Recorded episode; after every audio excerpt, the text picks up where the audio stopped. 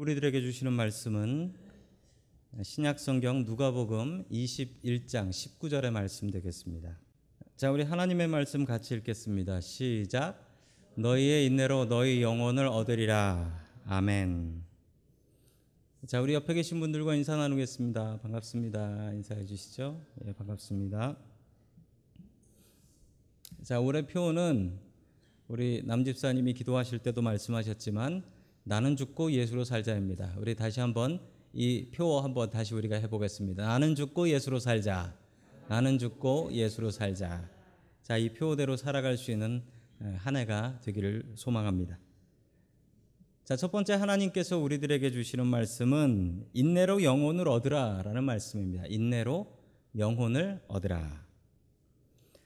지난 시간 뭐 한참 전이어가지고 기억 못 하시는 분들도 있으시겠지만 예, 지난 시간의 말씀은 그 21장 앞절에 나온 말씀이었는데 과부의 헌금에 대한 이야기였습니다.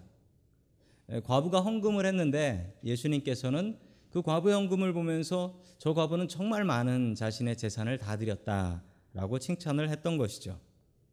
그러나 그 이야기의 진짜 의미는 자기 전 재산 들여서 헌금하라라는 이야기가 아니었고 교회 돈으로 사치하지 말라는 이야기였습니다. 교회 돈으로 사치하면 안 된다. 과부가 저렇게 헌금하는 돈을 가지고 어떻게 이상한 짓을 하냐. 특별히 교회 건물 짓는 데다가 그렇게 사치하지 마라. 이게 주님께서 주신 말씀이었습니다. 주님께서는 분명히 그렇게 말씀하셨는데 뭐 여기 계신 분들도 그렇게 많이 들으셨을 거예요. 이 설교를 무엇으로 들으셨냐면 과부처럼 자신의 가장 귀한 것을 하나님 앞에 믿음으로 드려라 라고 많이 들으셨을 겁니다. 그 말씀도 분명히 예수님께서 증거하신 말씀 중에 하나이긴 하지만 주님께서 전체로 말씀하셨던 것은 그게 아니에요. 이 과부의 귀한 헌금으로 어떻게 저렇게 사치스러운 건물을 짓느냐라는 이야기였습니다. 그런데 한국 교회가 이 말씀을 정말 정반대로 살고 있습니다. 한국 교회하고 미국 교회하고 참 많은 차이가 있는데 어떤 차이가 있는 줄 아세요? 한국 교회는 가면 입구에 대리석이 깔려 있어요. 대리석이. 미국 교회는 입구에 뭐가 깔려 있냐면 카펫이 깔려 있습니다. 뭐가 더 비싸냐고요? 당연히 대리석이 비싸죠. 한국에 있는 대부분의 조금 큰 교회, 돈이 있는 교회라는 교회는 다 대리석이 깔려 있어요. 지난주에 얼굴이 화끈한 뉴스 하나가 있었습니다. 어느 교회가 그 교회 돈을 차명 계좌를 400개를 만들어 가지고 운영을 했대요. 그런데 그 교회가 그 뉴스 중에 이런 얘기가 나옵니다. 어떤 분이 10억짜리 오르겐을 교회에다 바쳤다. 이 얘기를 하더라고요. 아니 제가 얼굴이 화끈거리더라고요. 10억짜리 오르간이 있네요. 교회에 10억짜리 오르간이 왜 필요합니까? 교회는 왜 대리석이 필요합니까? 주님께서 가장 싫어하셨던 말씀은 어떻게 과부의 헌금을 가지고 교회에 대리석 가냐라는 말씀이셨어요. 그런데 한국 교회가 주님의 말씀을 반대로 가도 완전히 반대로 가고 있습니다. 나는 죽고 예수로 살아야 되는데 예수는 죽고 나는 사는 이런 삶을 살아가고 있는 것입니다. 그러면 안 되겠습니다. 자, 주님께서 종말의 날을 예언하셨습니다. 예루살렘이 멸망하고 예루살렘 성이 무너지고 그리고 성전이 무너질 날을 예언해 주셨는데 그 예언해 주신 날에 대한 이야기가 오늘 말씀입니다. 어떻게 하면 심판을 이길 수 있을까? 어떻게 하면 우리가 심판을 이길 수 있을까요? 자, 그 말씀이 오늘 하나님의 말씀으로 나옵니다. 우리 누가복음 21장 19절 말씀 같이 읽겠습니다. 시작. 너는 참고 견디는 가운데 너희의 목숨을 얻어라. 아멘. 참 귀한 말씀입니다. 참고 견디면 너희가 목숨을 얻는다. 잠시 전에 읽으셨던 말씀으로는 너희 인내로 내 영혼을 얻으리라 라는 말씀입니다. 믿음 생활을 하게 되면 무엇이 늘어납니까? 믿음 생활을 하게 되면 믿음이 늘어나죠. 교회를 다니면 믿음이라는 게 늘어납니다. 믿음이 늘어나면 같이 늘어나는 게 하나 있는데 그것은 바로 인내입니다. 믿음 생활을 하게 되면 믿음이 쌓이게 되면 인내가 쌓여요. 자, 사람이 나이 먹으면서 더 잘 인내하게 됩니까? 그렇지 않나요? 일반적으로 보면 사람이 나이를 먹으면 젊었을 때는 좀 참고 잘 견뎠는데 나이가 들면 화를 더 많이 내는 분들이 있어요. 더 많이 참는 분도 있지만 보면 나이 드신 분들이 더 화를 잘 내. 그렇지만 우리가 믿음 생활을 하게 되면 우리에게 인내라는 것이 올라갑니다. 왜냐하면 믿음이 있으니까. 믿음이 있으니까. 예수님께서는 참으셨습니다. 억울해도 참으셨고 그리고 끝내 자기가 십자가에 못 박혀 죽으실 때까지 참으셨습니다. 믿음이 있으면 참고 견딜 수가 있습니다. 우리들에게 믿음이 생기길 원합니다. 그리고 그 믿음 때문에 어려움 속에서도 참고 견디는 능력 넘치셔서 그 능력으로 우리들의 목숨을 얻을 수 있기를 주의 이름으로 간절히 축원합니다. 아멘. 두 번째 하나님께서 우리들에게 주시는 말씀은 말씀을 의지하라라는 말씀입니다. 말씀을 의지하라. 제 세상이 참 빨리 변합니다. 요즘 세상이 너무나 빨리 변합니다.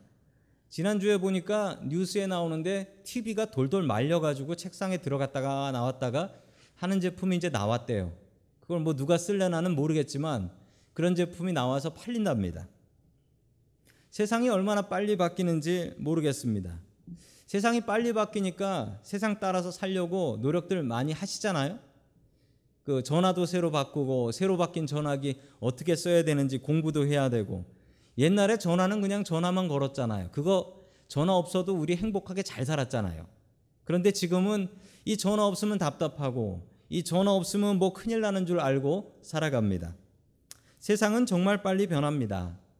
우리가 그 속에서 변하지 않는 것을 붙잡고 살아야 합니다. 버스를 타고 가는데 버스가 흔들거리죠. 버스에 자리를 못 잡고 서서 가면 버스가 흔들흔들거립니다. 버스가 흔들거리면 무엇을 잡아야 될까요? 버스가 흔들거릴 때 옆에 있는 사람을 잡는 사람이 있습니다. 그런 사람은 어떻게 될까요? 버스가 넘어질 때 같이 넘어지는 거예요. 그 사람하고 같이. 자, 흔들리지 않으려면 흔들리지 않는 것을 붙잡아야 합니다. 세상은 흔들리고 있습니다. 그 속에서 같이 살아가면 우리는 흔들릴 수밖에 없습니다. 흔들리지 않는 것은 무엇일까요? 오늘 하나님의 말씀은 분명히 말씀하고 있습니다. 하나님의 말씀이 흔들리지 않는다. 자, 우리 누가복음 21장 33절 같이 보겠습니다. 시작. 하늘과 땅은 없어질지라도 내 말은 절대로 없어지지 않을 것이다. 아멘. 하늘과 땅이 변한답니다.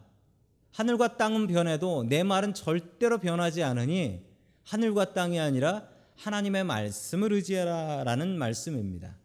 아니 하늘과 땅이 변합니까? 하늘과 땅이 변할 것 같지 않은데요. 그런데 하늘과 땅이 변합니다. 우리 예전에 지구과학 시간에 배웠던 건데 천문학에서 나오는 것입니다. 그 초신성이라는 게 있어요. 이게 뭐냐면 별이 폭발해서 없어지는 겁니다. 왜 폭발하냐면 옆에 있는 큰 별한테 먹히는 거래요. 그래서 폭발해서 없어진답니다. 하늘과 땅이 순식간에 폭발해서 없어지기도 한다라는 것입니다. 그 중에 하나를 천문학자들이 사진으로 찍은 거예요. 별 하나가 옆에 있는 별에 먹혀서 없어진답니다. 그리고 천문학자들이 하는 말이 그래서 결론적으로 무엇이냐면 지구도 끝내는 태양한테 먹혀서 저렇게 없어질 날이 온다. 그게 언제가 될지 모르지만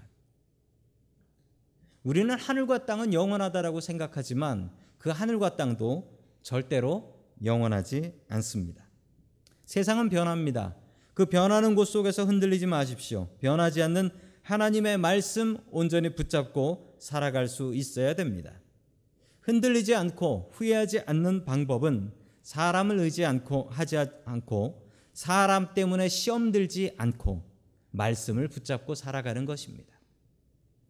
교회에서 신앙생활을 하다 보면 이 신앙하고 상관없는 것들 때문에 시험이 들 때가 있습니다. 바로 사람 때문에 시험 드는 것입니다. 그러나 다시 한번 원론적인 이야기로 들어가 보자면 우리가 언제 사람 보고 교회 나왔습니까? 그리고 우리가 언제 사람을 믿었습니까? 그리고 여러분들이 지금 목사교를 믿고 있습니까? 예수교를 믿고 있습니까? 흔들리는 것을 의지하면 같이 흔들릴 수밖에 없습니다. 흔들리지 않는 하나님을 의지하고 하나님의 말씀을 의지할 수 있기를 주님의 이름으로 간절히 축원합니다. 아멘. 세 번째 마지막으로 하나님께서 주시는 말씀은 기도하면서 늘 깨어 있으라라는 말씀입니다. 기도하면서 늘 깨어 있으라. 자, 누가복음 21장 34절의 말씀입니다. 같이 봅니다. 시작. 너희는 스스로 조심해서 방탕과 술 취함과 세상살이의 걱정으로 너희의 마음이 짓눌리지 않게 하고 또한 그날의 덫과 같이 너희에게 닥치지 않게 하여라. 아멘. 자, 사탄이 우리를 노립니다. 사탄이 우리를 노리는데 우리를 24시간 사탄은 쉬지도 않고 자지도 않고 우리를 노립니다. 그래서 우리에게 시험을 주는데 그 시험 주는 방법 세 가지가 있다라고 예수님께서는 말씀하고 있습니다. 자, 첫 번째 시험은 뭡니까? 방탕한 것입니다. 방탕한 게 뭡니까? 방탕한 것은 주님의 뜻을 따르지 않고 주님의 뜻에 거슬려 내 뜻대로 살아가는 것을 방탕하다라고 이야기를 합니다. 하나님 뜻이 아니라 내 뜻대로 살아가는 것이 방탕한 것입니다.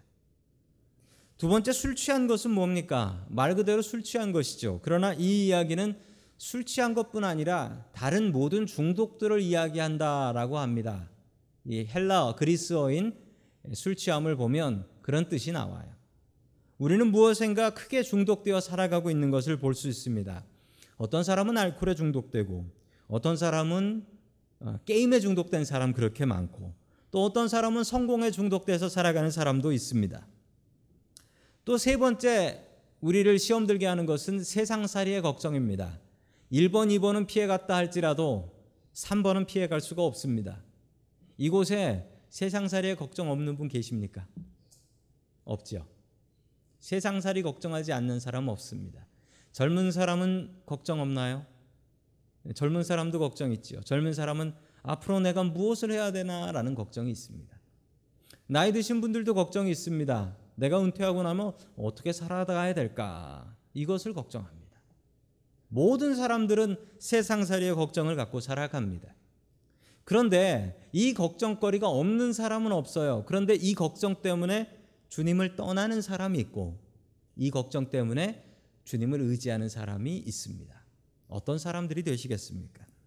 이 세 가지 걱정 때문에 주님을 더욱더 의지하는 사람들이 되어야겠습니다. 오늘 성도 여러분들의 마음 가운데 이런 걱정과 근심거리들이 있으실 것입니다. 이 걱정거리를 주님 앞에 가지고 나와 주님의 십자가 밑에 내려놓을 수 있길 축원합니다. 아멘. 마지막으로 예수님께서 이 시험을 이길 수 있는 가장 중요한 방법 하나를 알려주십니다. 36절 말씀 같이 봅니다. 시작. 그러니 너희는 앞으로 일어날 이 모든 일을 능히 피하고 또 인자 앞에 설 수 있도록 기도하면서 늘 깨어 있어라. 아멘. 가장 중요한 방법은 기도하면서 늘 깨어 있는 것입니다. 그냥 잠 안 자고 있는 게 깨어 있는 것이 아니고요. 기도하면서 깨어 있는 것이 늘 깨어 있는 것입니다. 주님께서 오시는 그날까지 늘 깨어서 기도하며 살아가는 올해 2019년 될 수 있기를 주님의 이름으로 간절히 축원합니다. 아멘.